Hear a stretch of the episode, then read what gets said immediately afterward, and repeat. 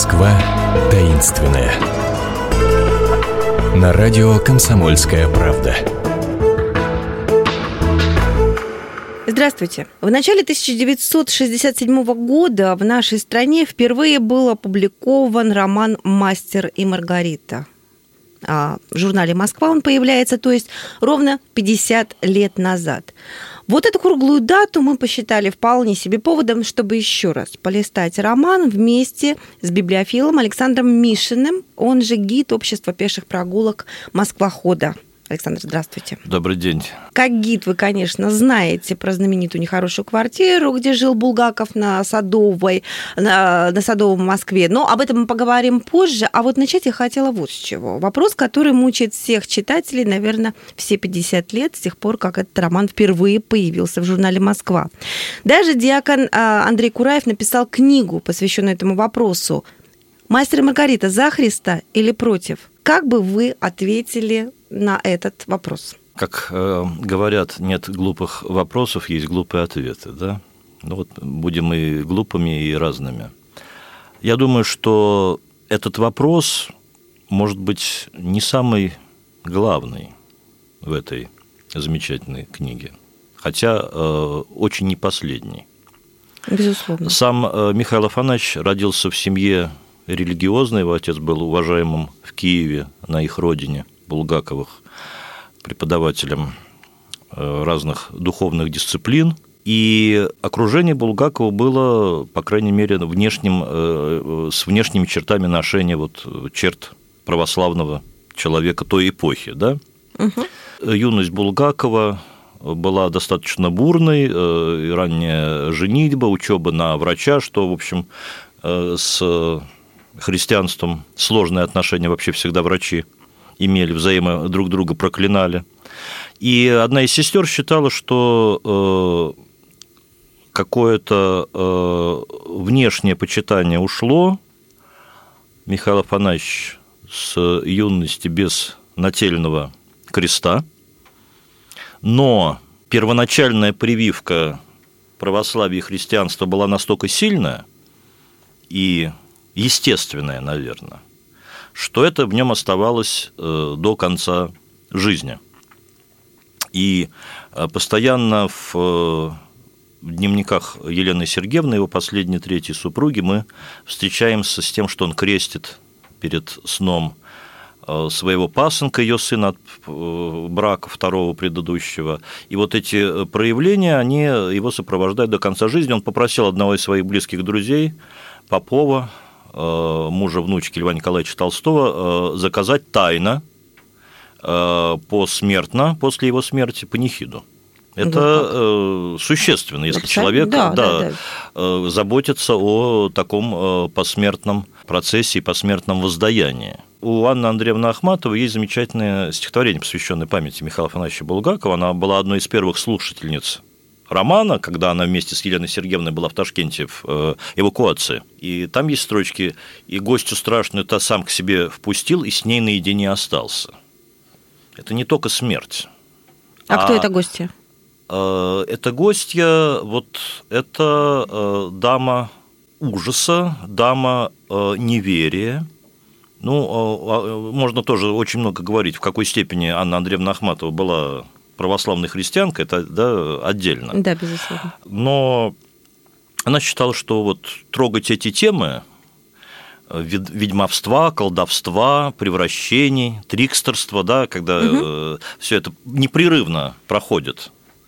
Ведь мы видим в романе такой, знаете, некая сцена цирка, а этот жанр он любил, и парад Алле героев, их там очень много, некоторые просто упоминаются – вот некие угу. масс, массы такие, да, вот такой словесный экспрессионизм.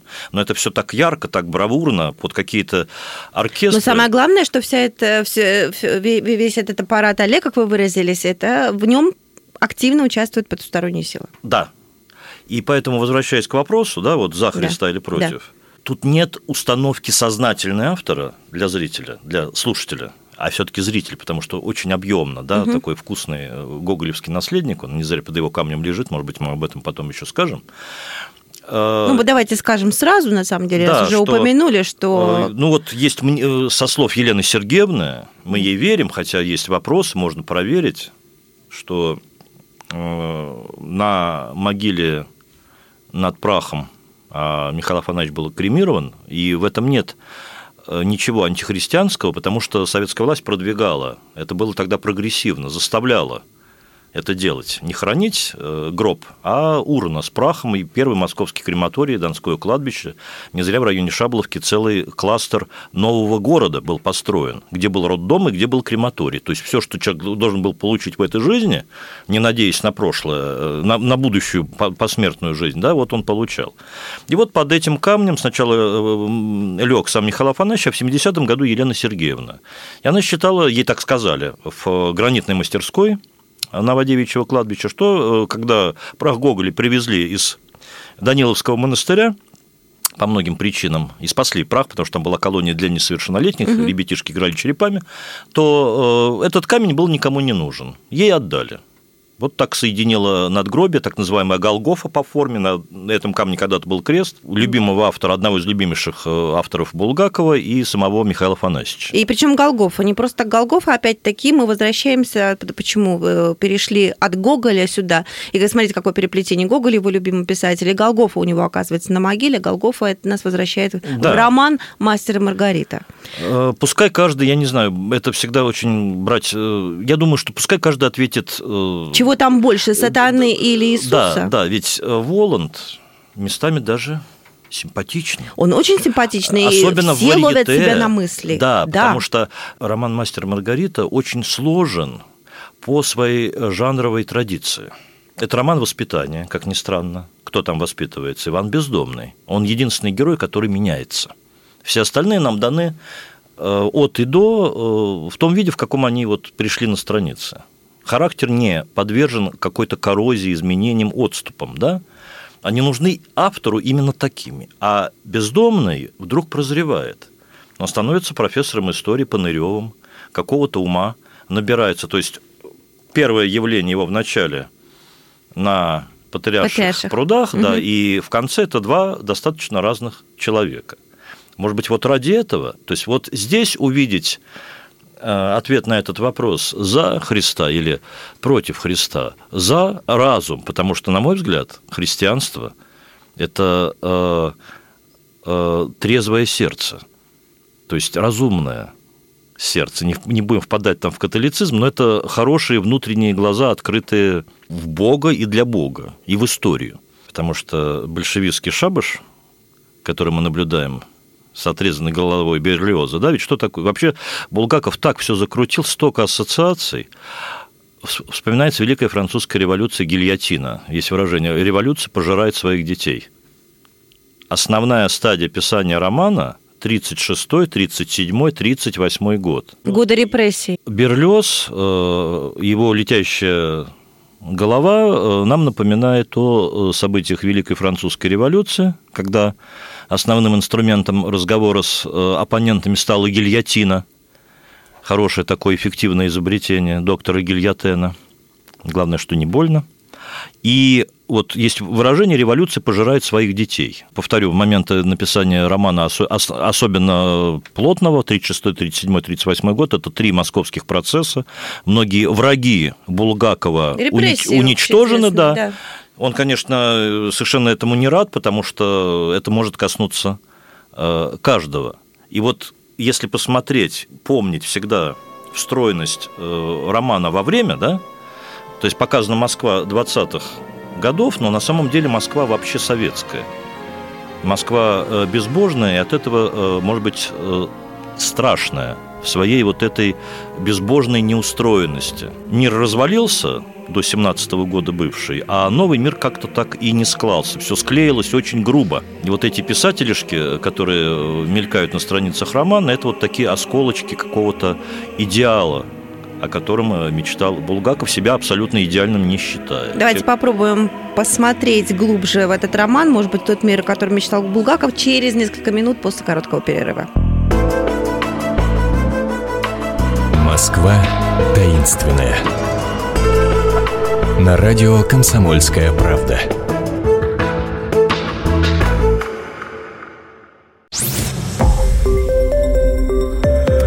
Радио «Комсомольская правда». Более сотни городов вещания и многомиллионная аудитория. Керчь 103 и 6 FM. Эм. Севастополь 107 и 7 FM. Эм. Симферополь 107 и 8 FM. Эм. Москва 97 и 2 FM. Слушаем всей страной. Москва таинственная. На радио «Комсомольская правда».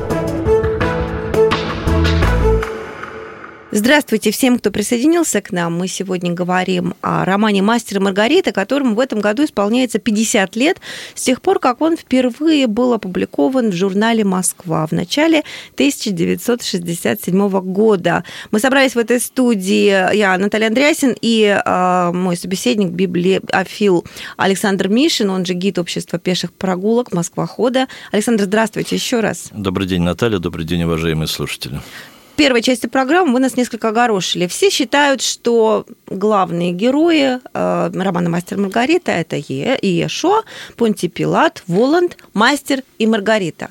Вы почему-то называете совершенно другого героя. Ну, нет таких весов, на каких бы можно было бы взвесить их главность или вторичность. Да, вот это э, тоже особенность булгаковского творчества, не только в «Мастере и Маргарите». У него все персонажи, они очень нужны друг другу да, для э, зрителя, для наших зеркал, вот как мы воспринимаем э, эту вещь. Но по очень верному замечанию литературоведа Петра Полиевского, только один герой из всех романа «Мастер и Маргарита», имеет развитие характера. Это э, Иван Бездомный, поэт. Я даже процитирую. Именно для него развертывается вся история романа, потому что он один показан в развитии, он один сумел извлечь из всех событий что-то для себя новое, чему-то научиться. Бездомный, конечно, не есть просто псевдоним, но надетый на него кем-то имя, на шальную голову нашлепнутый колпак, в котором он и бурчал свои антирелигиозные, антихристовые поэмы, пока не начал, хотя и не твердо соображать. А, мы все помним пробег Ивана Бездомного за свитой Воланда до Москва-реки, да, да. где он угу. купается, его ограбят, он остается в своих полосатых кальсонах. Так вот, а сейчас э, того, э, так сказать, театра ступенек, который вел э, к Москва-реке в этом месте, в районе э, Савеловского переулка, нет. Но в черновых вариантах Иван Бездомный купался на таких же ступенях около храма Христа Спасителя. И вот этот очень важный момент к нашей первой части передачи. За Христа или против? В 1931 году в декабре храм был взорван. Но естественно, что все тогдашние москвичи прекрасно помнили, что было на этом месте. Поэтому, купаясь около... Секундочку, тогдашние москвичи помнили, что было на том месте до того, как стоял взорванный храм. И э, вот это второе крещение поэта открывает ему глаза. То есть, конечно, героя крестили, когда он родился, он родился до революции, да, обязательно, там, как бы не верили его родители. Избежать этого было практически невозможно. А вот здесь происходит второе крещение – и попадая в сумасшедший дом, он там как раз обретает разум. То есть весь этот вывернутый мир возвращает парадоксальным образом э, бездомного э, в э, относительную норму, и мы с ним уже прощаемся в эпилоге. Бездомный Панырев остался с нами, к нему в сущности обращен роман в последней сцене эпилога, который описан также Иван Николаевич в ночь весеннего полнолуния, когда его мучают старые воспоминания мастер и Маргарита ушли по своей звездной дороге в покой, а э, оставшийся нам персонаж, вот, наверное, и напишет эту книгу. Может быть, кто автор романа? Может быть, сам Панырев? Неожиданный вопрос. Почему-то мы же все думали, что пишет ее мастер. С другой два, стороны, да, что же он в таком сгорела. случае сжигает? Да, да, да, да, два, да, два раза. Она сначала сгорела благодаря этим хулиганам э, Свиты Воланда, а потом э, второе сожжение. Вообще огонь имеет в романе огромное значение. Очистительность огня в э, черновиках, оказывается, горело гораздо сильнее. Вообще это очень напоминает... Чувствуется, как, что все-таки Гоголь был его любимым писателем. Э, пожар Москвы 12 года угу. при Наполеоне. То есть, э, если Лев Николаевич Толстой говорил про современную ему цивилизацию, он, конечно, не знал, что будет после 17 года «пропади все пропадом, только музыку жалко», то э, Булгаков при совершенно определенных э, любовях музыкальных, в частности, он любил джаз, и слушал, и в его архиве кое-что сохранилось, там пьески, которые публиковали в Советском Союзе джазовые, иностранные, 20-х годов, все таки Э, в э, дни тяжелых настроений всю вот эту цивилизацию, в которой он вынужденно оказался, посылал вот в огонь. Посылал в огонь, но если опять-таки вы про музыку заговорили, я вспомнила, что многие упоминают его любимый опер был Фауст. Да. А огонь это вообще стихия и дьявольская. Да. То есть э, силы вечные. Вот мы опять приходим да, к Воланду, его прощание с Москвой – на, скорее всего, доме Пашкова, Пашкова да. Угу. Кстати, я вот хочу об этом сказать э, чуть подробнее, потому что Михаил Афанович Булгаков был э, хорошо образованный человек. У него было в библиотеке имени Ленина постоянное место. Он там бывал очень часто. То есть любая работа с любым текстом, связанным с историческими персонажами или с событиями прошлого, для него начиналась с огромного числа выписок из книг.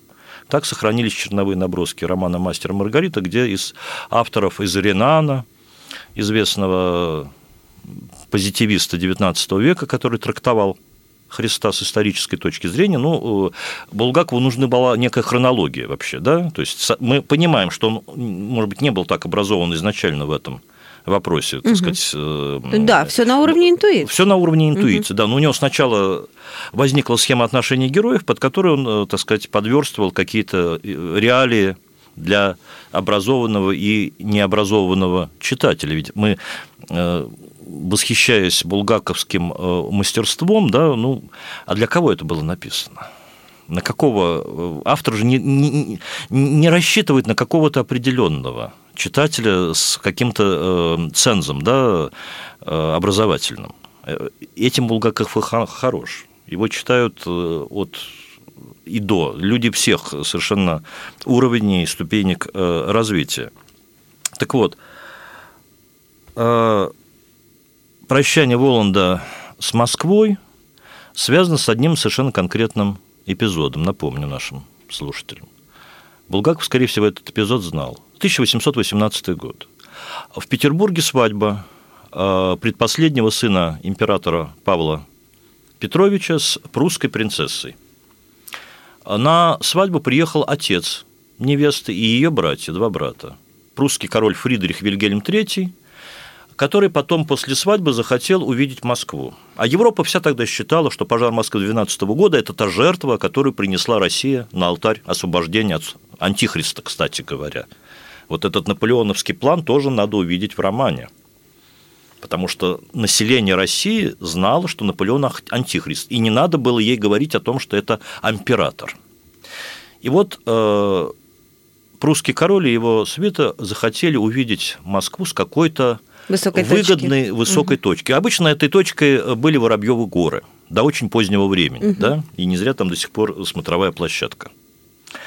Но э, был там э, король прусский, не был, не знаю. А вот то, что они поднялись по шаткой лестнице сгоревшего дома на крышу дома Пашкова, он тогда был без окон, без дверей практически. Он долго так стоял. Москва долго восстанавливалась.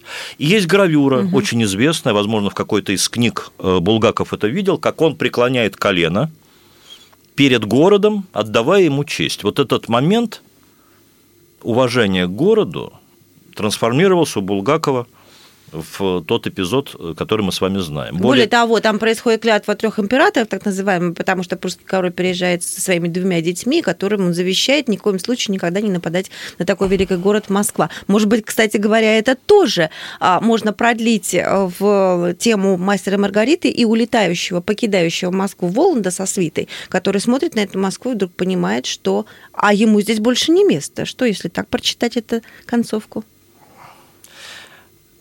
Есть такой замечательный жанр, и он сейчас опять развивается, э, медленного подробного комментария. Да, вот выходит книга, да, где кусочки романа, ну, это давняя страница, условно говоря, романа, страница комментария. Может такое быть, да? А вот пускай я всегда, ведь мы с таким азартом сейчас об этом говорим, Наталья, что пускай каждый вот напишет сам попробует это сделать, да, почитав то, что читал Булгаков, например, о Москве, о э, подкладке Воланда – я думаю, что каждый для себя, может быть, и прочитает и сделает какие-то выводы, но после нашей программы. А пока мы позволим себе прочитать это так, как мы хотим. А, точнее, конечно, наш гость Александр Мишин, гид общества пеших прогулок Москвохода и библиофил. Мы вернемся в эту студию и к роману «Мастер Маргарита» через несколько минут. Thank you.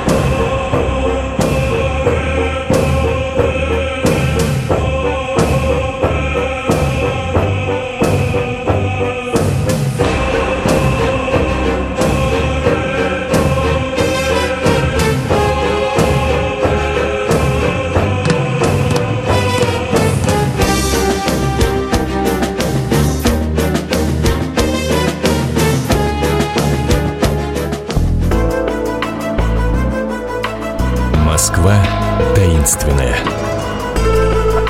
На радио «Комсомольская правда».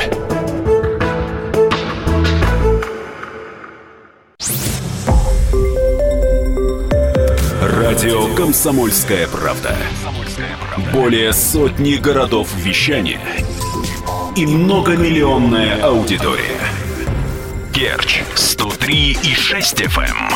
Севастополь 107 и 7 FM. Симферополь 107 и 8 FM. Москва 97 и 2 FM. Слушаем всей страной. Москва таинственная. На радио «Комсомольская правда». Мы продолжаем программу. У микрофона Наталья Андреасин. В студии мой гость, библиофил Александр Мишин, он же гид общества пеших прогулок «Москва-ход». А, историк, который очень много знает про Москву, в частности, булгаковскую. Но мы не булгаковскую разбираем, мы разбираем роман «Мастер Маргарита», которому в этом году исполняется 50 лет с тех пор, как он был впервые опубликован в журнале «Москва». Даже не столько роман, сколько знаки, которые нам пытался послать э, Михаил Афанасьевич Булгаков, и, может быть, какие-то смыслы, которые мы пытаемся найти. Ну, допустим, взять знаменитейший сеанс черной магии варьете. Все-таки было что-то такое на самом деле? Или это целиком фантазия? Или где провести грань между фантазией и реальностью? Я думаю, что природа, Господь Бог, как хотите называйте, Михаила Афанасьевича щедро наградили талантами фантазии – да. И вот э, мне всегда он был интересен, как э, человек, начинавший свою общественную карьеру, если хотите, служение, как врач, столкнувшись с э, некоторой наркотической зависимостью, я совершенно не хочу его фантазию связывать только с бредом, с бредом наркотиками, да. Угу. Нет, э, скорее э, наоборот. Сначала талант рассказчика и придумщика, потому что вот этот писательский зуд в нем был достаточно ранний. А, в Москву он приехал практически в никуда в 21 году. Здесь жила только его сестра, педагог. И э, первые годы его здесь существования и борьбы за жизнь, за выживание были трудны. Э, он жил э, на Садовом кольце, а неподалеку, там, где сейчас находится здание театра сатиры, находилось э, здание цирка братьев Никитиных. Собственно говоря, нынешний театр сатиры – это только увеличенный, расстроенный в стороны театр Никитиных. Его никогда не сносили. Если посмотреть... Он просто запрятан в коробку, коробку которую да, мы видим ее со расширили улицы. периметр, да, если посмотреть от памятника Маяковского, купол виден. Изменили конфигурацию зала, хотя все равно там достаточно повышенное кресло, следы цирка остаются. И вот э, в годы НЭПа там был московский мюзик-холл. Надо сказать, что э, цирковое искусство тогда, тогда э, было в расцвете. Это было одно из самых популярных, насколько я понимаю, мест в Москве для москвичей. Стояли очереди. В Москву приезжало огромное количество иностранцев, таинственных, И вот э, нам кое-что о них известно.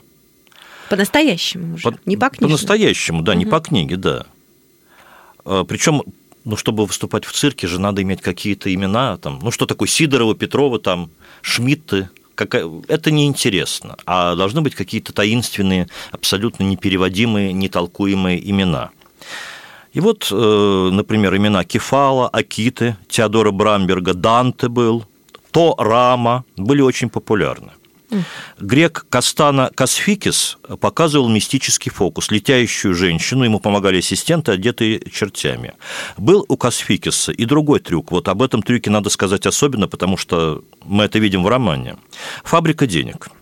В небольшой аппарат с двумя параллельно вращающимися валиками вкладывались чистые листы бумаги такого же размера, как денежные купюры – Касфикис поворачивал ручку, и из-под валиков вылетали настоящие деньги, влажные, как будто бы и в самом деле только что отпечатанные.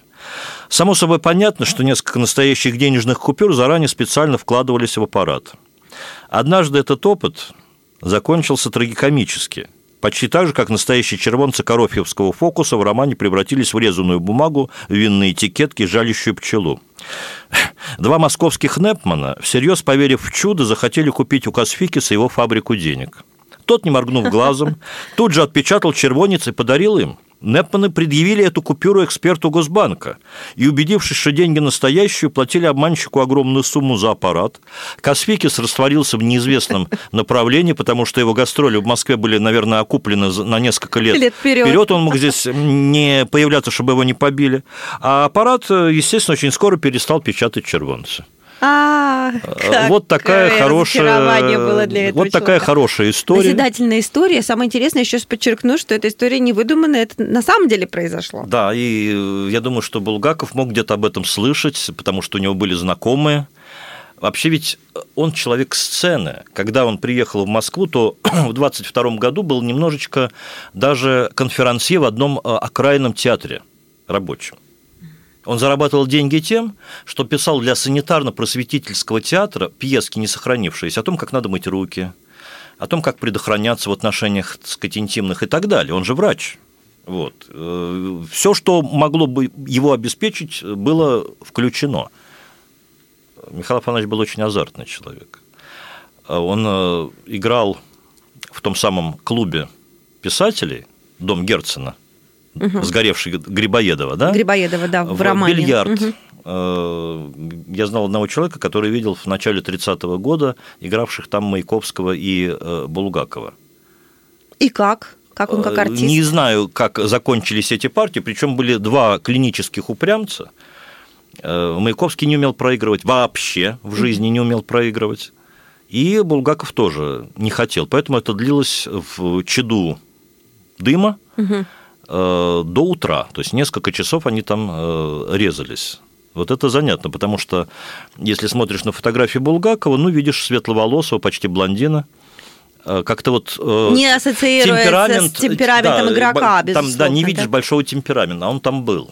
А может быть, это упорство. Вот смотрите, тот же «Мастер Маргарита», он работает над этим произведением 10 лет. Он его написал, он его шлифует, он его э, доводит до ума. И причем говорит, что понимает, что его не опубликуют при его жизни. То есть я к тому, что, возможно, это вот такое трудолюбие, которое в человеке было – либо же это э, действительно он что-то хотел такое донести, что никак не мог найти какие-то определенно нужные слова? Или развитие сюжета? То, что роман писался достаточно долго, очень важная тема, да, что он не сложился за год, за два. Первые черновые варианты были уничтожены, о чем Булгаков через 10 дней написал в правительство – вы либо меня выпустите, либо дайте работать, да, я погибаю. Причем погибаю угу. не только физически на бытовом уровне, но погибаю как, как бы творческая единица, говоря советским языком. Позвонил Сталин, который спросил, где вы хотите сотрудничать в Московском художественном театре, ну, позвоните туда, свяжитесь с ними, да, то есть все было санкционировано сверху, и на тот момент отношения складывались более или менее с художественным театром. У Булгакова с художественным театром. Булгакова. Благодаря вмешательству Сталина. Э, благодаря вмешательству власти. Имя Сталина как бы символ власти. Э, власть для Булгакова всегда э, негативна.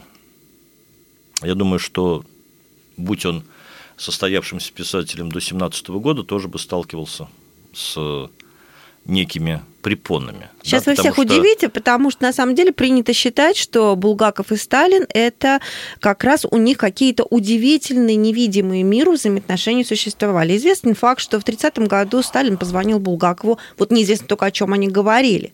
Известен факт, что Сталин э, много-много раз посещал его спектакль э, «Дни Турбиных». И вы говорите, что у Булгакова с властью были странные и натянутые взаимоотношения? Конечно.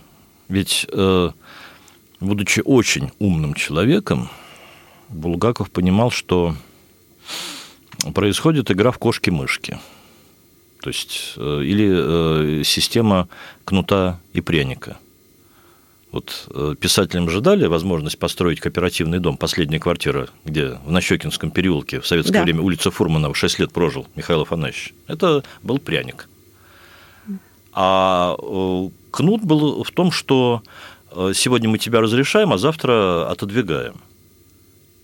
И я уже говорил о том, что э, Булгаков был очень разочарованный человек своим временем, но пытался через него пробиться. Дышать было трудно. У Елены Сергеевны есть воспоминания в 30-е годы, вот как раз 37-й, Елена Сергеевна, его третья жена. Да, да, они поехали, угу. прогулка была, так сказать, подвернулся какой-то автомобиль, э, вечер, э, было жаркое лето, э, значит, миазмы заводов и вообще некий смог уже над промышленной Москвой. И вот с Воробьевых гор, с этого прекрасного, красивого места, те огни, которые были там ниже – были э, кострами испанской инквизиции. То есть вот зрелище было страшное, Москва была страшная, и это, наверное, конечно, прежде всего взгляд настроения, потому что вокруг падали люди, да, и вот отвечая на вопрос, а что же Булгакова-то власть оставила? Э, слепая ярость э, необъяснима власти. Можно назвать еще достаточно большое количество персонажей, да, которых забыли или не забыли. Иногда дело шло о том, что, э, ну, я могу это себе предположить, хотя никто не докажет, архивы закрыты, КГБ. А, не было доноса на Булгакова, но вокруг него стукачи были. Я, у Михаила Афанасьевича были догадки, кто это. Не всегда правильные. Было все гораздо хуже. Более близкие люди, чем можно себе было представить. А знакомица Булгакова, Анна Андреевна Ахматова, уже э, о своих стукачах позже говорила, что она какие-то откровенные вещи говорила при профессиональных стукачах с образованием, потому что стукач еще должен быть не дурак. Он должен донести до власти, да, совершенно верно, что он должен до власти донести неискаженно. Ведь это вообще э, с ума можно сойти. Это был канал донесения до власти желаний автора – и как получалось? А, в основном нет, но я думаю, что вот в том, что Булгаков в своем узк... ближнем окружении транслировал, и что стучали, постукивали в ГПУ, а у него же есть э, э, один очерк, который был подписан Г. П. Ухов. О, опять зашифро... зашифровано. Ну, они, они напечатали ага. эти дореволюционные э, журналисты, а потом до них дошло. Что они Получается, что автор Гепеухов. Э, да, вот этот э, ядовитый юмор Михаила Афанасьевича очень... Он знал, с кем он живет вокруг. Да? Удивительно все-таки, что он не пострадал. Хотя, конечно, как говорится, слава богу. Мы прервемся ненадолго, вернемся к Булгакову и его мастеру Маргарите через несколько минут.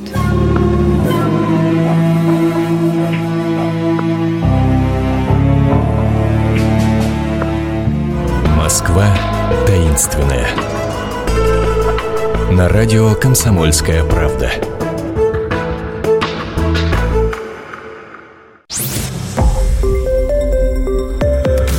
Радио «Комсомольская правда».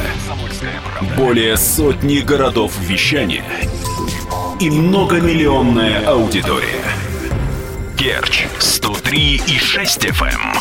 Севастополь 107 и 7 FM. Симферополь 107 и 8 FM. Москва 97 и 2 FM. Слушаем всей страной. Москва таинственная. На радио «Комсомольская правда». Возвращаемся в студию и к нашему роману который мы сегодня листаем, роману «Мастер Маргарита» Булгакова. Мы – это я, Наталья Андреасин, и мой гость – библиофил Александр Мишин, он же гид общества пеших прогулок Москва-хода. Э, мы разбирали какие-то символы. Конечно, вот часовую передачу Булгакова с его «Мастер Маргаритой» не уместить, само собой, но какие-то вещи хочется все равно попытаться понять. Вот, например, э, этот роман, насколько я понимаю, написан не в нехорошей квартире на Садовом кольце, который мы уже упоминали, а, а написан он Э, на, в другом месте, где жил Булгаков, на Большой Пироговской, напротив Новодевичьего монастыря. Не кажется ли странным э, такое антураж и появление э, Воланда таким симпатичным, как мы уже говорили, героем этого романа? А, действительно, первые черновики романа были созданы в 29 году, когда Михаил Афанасьевич со своей второй женой Любови Белозерской жил на Большой Пироговской. Кстати, дом этот был разобран в 60-е годы. Там сейчас выставочный зал. Устроили они в полуподвале. Но фактически это не те стены, которые помнили Михаила Афанасьевича. Но это даже, э, может быть, не так важно. Важна э, близость Новодевичьего монастыря, ну, да, вот где он и нашел свой последний приют на кладбище. Угу. Новодевичий монастырь – удивительное место. Э, царевна Софья его построила фактически, там она и оказалась в пленницей. Да, вот да, это да, да. Э, место, э, место притягательности и пленения тем, что ты сделал как роман. Вот для Софья было таким местом пленения ею созданной Новодевичьей, а место пленения самого Булгакова – сам роман. Он в нем и с ним умер. Больше ничего не было написано. Это случайность, но это так для того, чтобы э, роман начал писаться, ему надо было отлежаться тем событием, которое пережил э, Булгаков, как мы уже говорили, в Москве, когда он приехал. Потому что его нахождение в доме с нехорошей квартирой, сначала был номер квартиры его 50, потом 34, это 1921-1924 год. Уже тогда, еще никому неизвестный, Михаил Афанасьевич был человек крайне амбициозный. Он пишет в дневнике, по-моему, 23 год, запись, что я э, сильнее как писатель всех, кого я не знаю, но если пойдут дела так дальше, я присяду. А э, на тогдашнем языке присесть это значило встать на колени. Ему нужна была поддержка, которую оказали два очень разных писателя. Его коллега-врач Викентий Викентьевич Вересаев, годившийся ему в отцы, и всего лишь старший на 8 лет Алексей Николаевич Толстой. Оба они э, мелькают в прототипах героев романа «Мастер и Маргарита.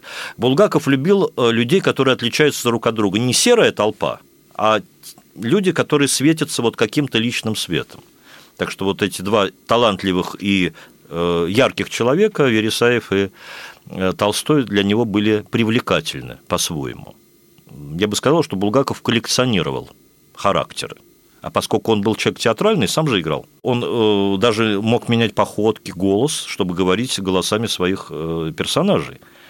Это все оказывает на человека э, большое влияние. Поэтому я думаю, и роман писался так долго, что у него проходили целые э, галереи образов, и надо было выбирать. Образ мастера почему в какой-то момент, э, опять-таки, мы говорим если не, про, не только об образе, а о символе, а, почему в какой-то момент на мастере появляется шапочка с буквой М, и что это означает? Ведь версий есть достаточно тоже много таких глубокомысленных. Ну, многие говорят, наверное, совершенно справедливо о том, что мастер это мы не знаем его имени, просто мастер, да, и шапочка. Да. Причем имя придумывает ему Маргарита. Да, мастер, мастер. Угу. да это альтер-эго Булгакова. Я думаю, что все несколько сложнее, потому что мастер в каком-то смысле уже Булгакова.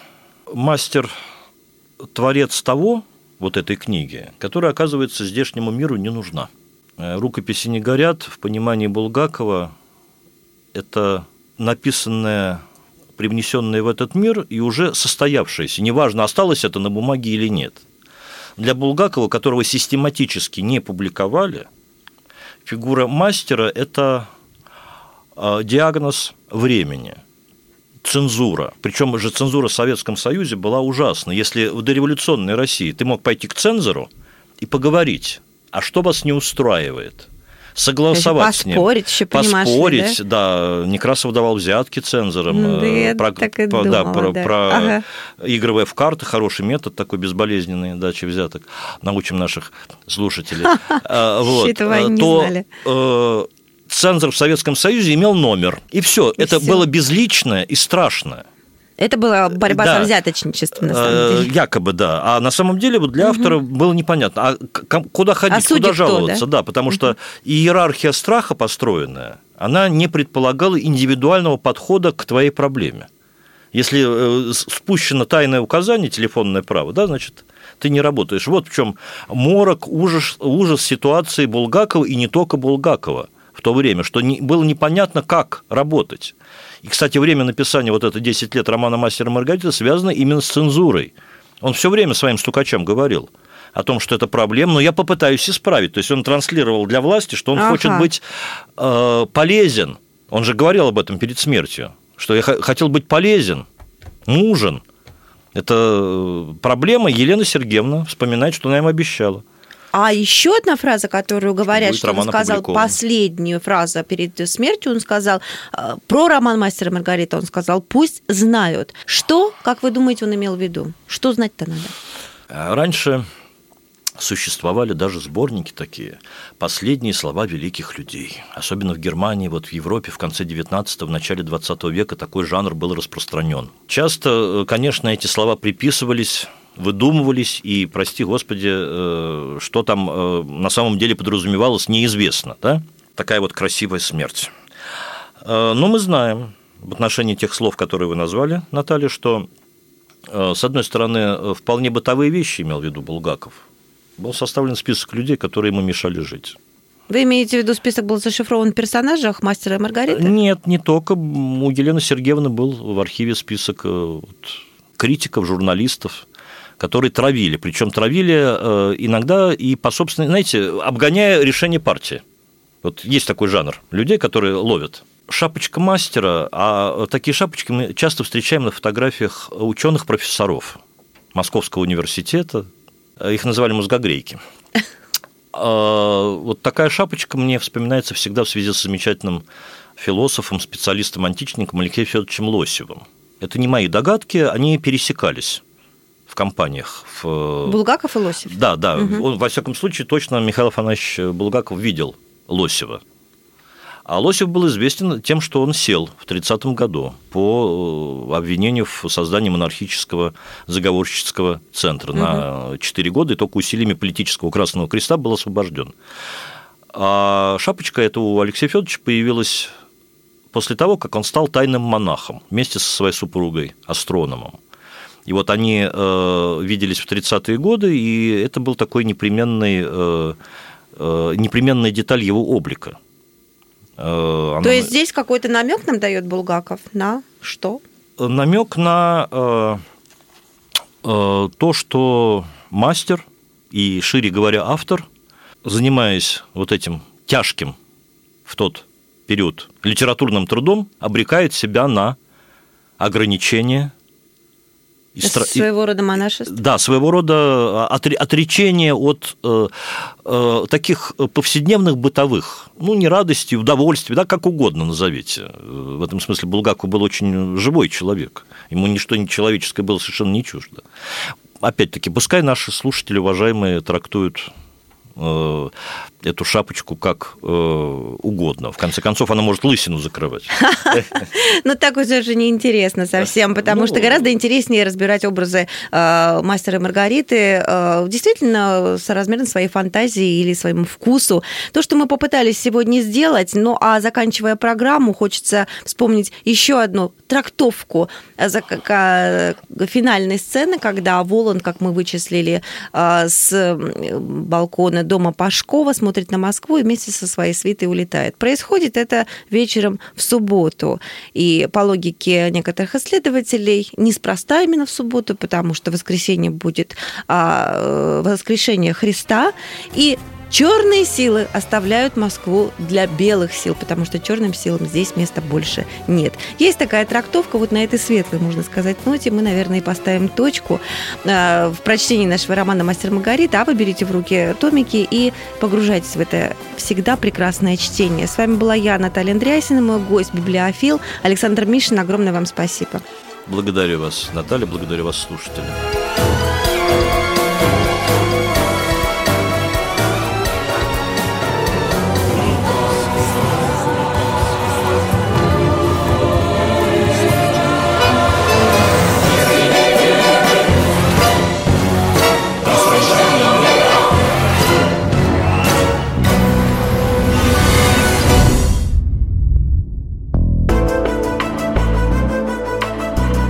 Москва таинственная.